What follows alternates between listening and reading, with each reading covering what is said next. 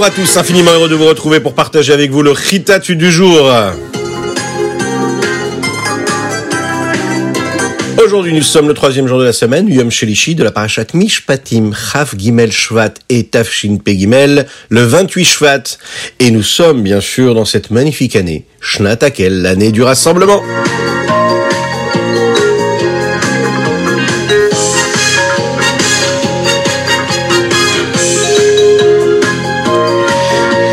Nous allons démarrer tout de suite avec le Chumash. Dans la Parashat Mishpatim, on nous enseigne énormément de mitzvot qui ont pour but de nous apprendre à nous comporter comme il le faut en société. Parmi ces mitzvot-là, nous apprenons par exemple que si un homme autorise euh, son animal à entrer dans le champ de son prochain, de son voisin, et cet animal-là a endommagé le champ, la récolte, eh bien il va devoir payer et rembourser ce qui a été endommagé. Un autre cas, un homme, par exemple, qui allume le feu chez lui à la maison. Et ce feu-là se répand dans le champ de son prochain. Eh bien, celui qui a allumé le feu va devoir rembourser tous les dégâts qui auront été causés par le feu chez son prochain. Il y a aussi euh, les lois qui concernent les gardiens. Celui qu'on appelle par exemple le shomer hinam, un homme qui garde un objet à son prochain gratuitement. Je te le garde tu n'as pas besoin de me payer pour cela. Et voilà que cet objet-là a été endommagé, ou bien a été perdu, ou bien a été volé. Eh bien, cet homme-là qui a gardé l'objet va devoir jurer euh, que ça n'est pas de sa faute, qu'il n'est pas responsable de ce qui s'est passé. Et comme il l'a gardé gratuitement, on va le croire, et il n'aura pas besoin de payer et de rembourser cet objet-là qui aurait été par exemple volé ou perdu. Mais il y a un autre cas, celui qui est ce qu'on appelle le chômer sahar. Un homme qui reçoit de l'argent, un salaire pour garder les objets de son prochain. Si cet objet-là, par exemple, a été volé ou bien a été cassé, endommagé, eh bien, le gardien, puisqu'il a été payé pour ça, il va devoir rembourser ce qui s'est passé, dans le cas où il n'aurait jamais pu empêcher l'événement qui a eu lieu. Il n'aura pas besoin de rembourser, de payer quoi que ce soit si euh, c'est un cas où il n'aurait pas pu empêcher ce qui s'est passé. Mais il a besoin de jurer pour cela, qui ne s'est jamais autorisé à utiliser cet objet, par exemple. Parce que là, à ce moment-là, ça voudra dire qu'il s'en est servi, et là, la halakha sera différente. Il y a aussi le cas du shoel. Le shoel, c'est un homme qui emprunte un objet à son prochain. Il va devoir payer et rembourser si cet objet-là s'est abîmé ou s'est endommagé. Si par exemple, il l'a emprunté à un animal, et cet animal-là, cette bête-là, est morte, par exemple, même si c'est pas de sa faute là, eh bien, il va devoir payer, rembourser, puisqu'il a emprunté. Il y a le cas du socher. Le socher, c'est celui qui loue un objet à son prochain afin d'avoir une utilisation, et il le paye pour cela. Dans le cas où cet objet-là aura été brisé, endommagé, alors à ce moment-là, le loueur n'aura pas besoin de payer puisque par définition, il a payé pour pouvoir s'en servir. S'il n'a pas fait exprès que cet objet-là s'est endommagé, il n'aura pas à le rembourser. Les lois qui concernent ici notre paracha sont aussi les lois euh, qui concernent un homme dans son comportement avec la femme. Il doit se marier avec elle. Il faut se comporter comme il faut avec une femme. Si l'homme se comporte comme il faut, alors à ce moment-là, il fait partie du projet d'Akadosh Un homme qui se comporte mal avec, par exemple, les forces de l'impureté, qu'il fait de la magie, de la sorcellerie, eh bien cela c'est interdit d'après la Torah un homme qui, par exemple, sert la Avodazara, le Beddin doit le tuer, parce que c'est interdit de servir la Avodazara. Une autre halakha aussi qui concerne le guerre, celui qui s'est converti par exemple. Eh bien, on ne doit pas parler mal à un converti, on doit toujours employer de beaux termes et de belles paroles. Un autre interdit qui nous concerne toutes et tous, il ne faut jamais causer du mal à un autre juif jamais lui faire de la peine. En particulier si par exemple cet enfant ou cette personne-là n'a plus son père ou sa mère. Si par exemple c'est une femme qui n'a plus son mari, qui a quitté ce monde-là, il faut faire bien attention à bien se comporter avec ces personnes-là. Il faut redoubler d'attention et d'affection et de gentillesse pour un enfant qui n'a pas son papa ou sa maman, ou même une grande personne qui n'a pas ses parents. Il faut aussi se rappeler qu'Akadosh Baruch Hu, le texte ici nous le dit dans la paracha, écoute et entend les pleurs de la femme qui est veuve ou des enfants qui n'ont pas de parents. Une autre halakha qui concerne notre vie à nous de tous les jours, c'est celle de prêter de l'argent à une personne qui n'en a pas. C'est impossible de vivre dans une société où chacun a l'argent qu'il faut toujours au moment où il le faut. Akadosh Baruch Hu nous fait vivre des situations où justement on doit aider son frère juif. Parfois il y a un homme qui est pauvre, et parfois c'est un homme qui n'est pas spécialement pauvre, qui à un moment donné n'a pas assez d'argent. Eh bien c'est une mitzvah d'aller lui prêter cet argent-là. Si cet homme-là euh, n'a pas de quoi nous rembourser, eh bien la Torah nous demande de nous comporter comme il faut quand même avec lui, et de ne pas le voir avec un mauvais œil et de lui parler de cela tous les jours quand on le croise par exemple. Il faut attendre qu'il nous rembourse tranquillement. Il y a des lois aussi qui concernent ce que nous appelons le ribit, c'est-à-dire les intérêts. Est-ce qu'on a le droit, d'après la Torah, de prendre de l'intérêt sur un prêt d'argent? Eh bien la réponse est non. Il faut faire très très attention à cela.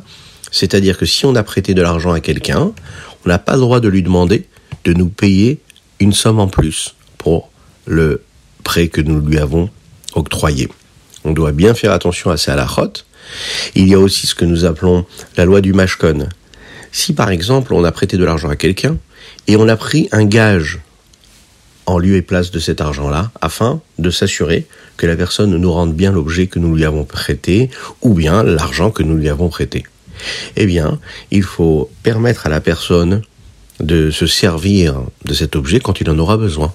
D'accord? Même si c'est un gage et que nous lui avons prêté de l'argent, cet objet-là, s'il en a besoin, la halacha nous dit, et le chumash ici nous dit qu'il faudra lui permettre de s'en servir. Voici quelques lois que nous avons abordées aujourd'hui et qui font partie de notre chitach du jour.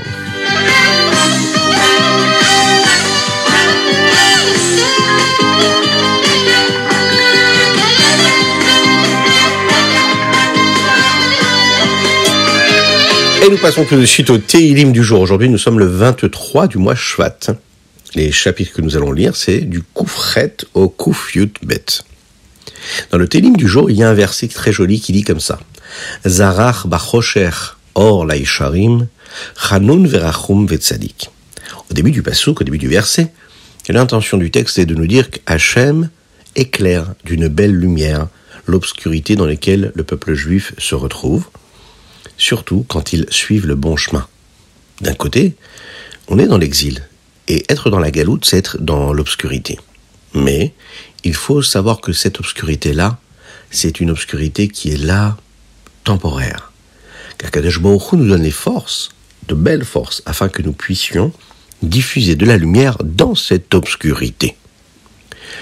On a beaucoup de choses qui nous permettent de diffuser cette lumière. Prenez par exemple le nombre de livres que nous avons. Nous avons des synagogues, nous avons des écoles, nous avons des endroits où on peut, dans n'importe quel endroit du monde, se servir de tout ce qu'Hachem nous a donné physiquement et matériellement pour diffuser cette lumière. Nous avons l'étude de la Torah. Nous avons, par exemple, à ce que nous faisons là, de partager un moment ce Hidat. Euh, il suffit juste de le partager avec vos amis, vos copains, vos cousins, vos cousines, et puis vous allez voir, c'est la lumière d'Hachem qui est diffusée. Ce verset-là, c'est un rappel pour chacune et chacun d'entre nous. Zarach Bachosher, notre but à nous, à chacune et chacun d'entre nous, c'est de diffuser la lumière de la Géoula que le rabbi nous a demandé de diffuser. Et de cette façon-là, et on est sûr de réussir à transformer cette obscurité en belle lumière.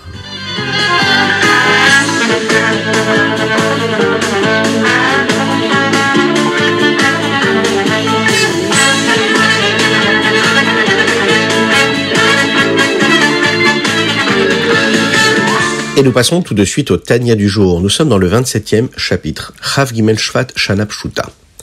Est-ce que ça vous arrive d'être triste? Bon. Oui, ça nous arrive d'être triste. Parfois, il y a une raison pour laquelle nous sommes tristes, et parfois, il n'y a pas de raison, on ne sait pas pourquoi, on s'est levé comme ça, ou à un moment de la journée, on est triste, on était heureux, on avait la pêche, et puis d'un coup, on est triste. Le rabbi Shimon Zalman nous explique ici, dans le Tania, qu'il faut être très vigilant avec la tristesse. Un homme qui est triste, il n'a pas la force de combattre le Yetzerara, et la seule chose qu'il va faire, c'est justement succomber à ce qui lui impose. Par exemple, Une des choses qui entraîne l'homme à être dans une souffrance et à travailler avec difficulté, euh, c'est parce que son cerveau continue à lui faire penser aux avérotes qu'il a pu commettre. Son cerveau lui rappelle qu'il ne fait pas tout ce qu'il devrait faire, qu'il n'est pas celui qu'il devrait être, qu'il n'est pas assez bien.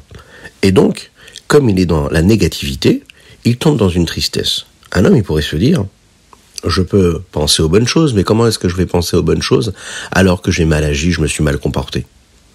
Pourquoi est-ce que ces pensées négatives continuent de rester dans notre tête? Le rabbi Shnour Zalman nous explique ici que ça, c'est une grande erreur. Il ne faut pas en passer du tout aux avérotes qu'on a pu commettre. Il ne faut pas se sentir désolé au moment où on a fait la. Et alors, on fait pas de chouva alors? Si, si, si, ne vous inquiétez pas. Le rabbi Zalman nous dit qu'à un moment, il faut se réjouir. Il faut se réjouir non pas sur la Avera que nous avons commise, mais se réjouir en se disant je vais pouvoir maintenant faire une mitzvah, même si avant j'ai fait une Avera. Là, le moment, c'est pas de penser à la Avera. Un homme qui réussit à faire cela, alors tout de suite, avec cette joie-là, il va réussir à accomplir quelque chose de positif. Et donc il va inverser la tendance de son cerveau, de son intellect, et ce qui va engendrer cette action positive, c'est aussi cette pensée positive de se dire la Avera, elle a été ce qu'elle a été, et à un moment je ferai chouva et je demanderai pardon à Hachem pour cette Avera. Si un homme se refuse de faire quelque chose qu'il a envie de faire, vraiment, ça s'appelle itkafia. C'est-à-dire, il a peut-être envie de faire une Avera, mais il se dit non, je le fais pas parce qu'Hachem m'a dit qu'il fallait pas que je fasse cette Avera eh bien, il fait itkafia. Itkafia, ça veut dire qu'il se soumet. Il a la possibilité de faire le bien et de faire le mal. Il a envie de faire le mal, mais il se force à ne pas faire le mal pour faire le bien. Ça, faut savoir que ça apporte une simra, une joie à Kadosh extraordinaire. Et il faut savoir que c'est notre mission à toutes et tous, tous les jours de notre vie. On est plus confronté à cela qu'à autre chose. Notre combat, c'est justement ça. Et comme il va nous le dire un petit peu plus tard, un homme doit se réjouir parce que c'est la raison pour laquelle il nous a mis sur terre. Il ne faut pas se dire que c'est pas normal d'avoir envie de faire des avérotes. C'est tout à fait normal parce que Dieu nous a mis dans un monde où le mal existe. Est-ce que c'est pas normal d'être triste? Euh, Oui, c'est normal d'être triste. Mais nous, on doit combattre cette tristesse. Est-ce que c'est pas normal de ne pas avoir envie de faire la tfila ou d'étudier la Torah? Oui, c'est normal. C'est ce que Dieu veut. Il attend de chacune et chacun d'entre nous de faire cet effort-là, de choisir le bien, et de ne pas choisir le mal, d'être dans le positif et pas dans le négatif, d'être dans la joie et plus jamais, plus jamais dans la tristesse, toujours, toujours dans la joie.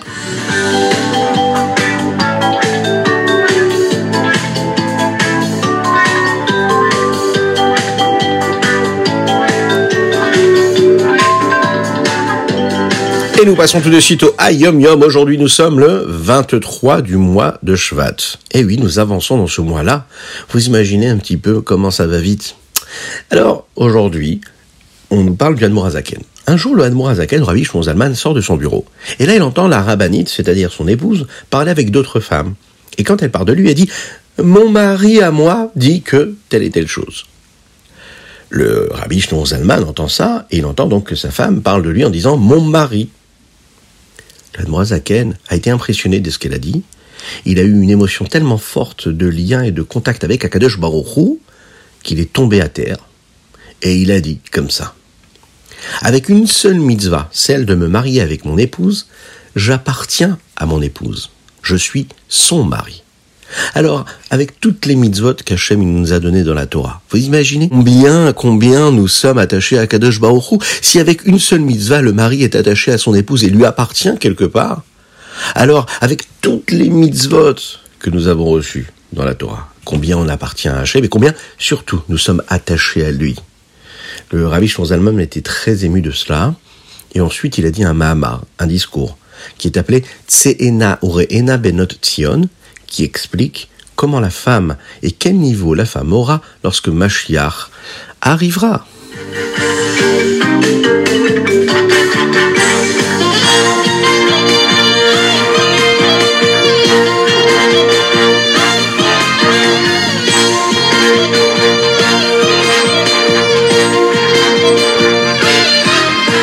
Voilà, c'était le Rita du deux jours. J'espère que vous avez passé un bon moment. Je vous invite à le partager avec vos amis. Je vous souhaite une excellente journée. Soyez bénis par Akadosh Baruch dans tous les domaines matériels et spirituels. Soyez heureux. Faites des mitzvot. Faites Ahavat Israël. Étudiez la Torah. Faites des mitzvot. Et pensez un petit peu quand même à vous amuser. Hein. Ah, vous n'allez pas étudier toute la journée. Un petit moment quand même, il faut euh, penser, voilà, à s'amuser, à passer du bon temps, euh, en étudiant la Torah et en s'amusant un petit peu. Bah oui. Ah, par exemple, il faut faire un petit peu d'exercice physique, quoi. Il faut aller jouer, il faut aller euh, se dépenser. Et puis, même si vous pouvez pas sortir de la maison, eh ben, vous faites des, un peu de gymnastique à la maison, hein. C'est bien. C'est très très bien. Vous mettez un peu la musique et puis vous sautez comme ça, vous sautez, vous dansez et tout. C'est vraiment très très bien. Mais oui, mais oui, mais oui. Alors la spéciale dédicace aujourd'hui, elle est euh, pour toutes et tous, et en particulier pour notre cher Avraham Nissim Ben Sultana. On lui souhaite une réfoua chez une guérison totale et complète. Euh, je vous dis à très très bientôt. Que Dieu vous bénisse et qu'il nous envoie le Mashiach très très bientôt.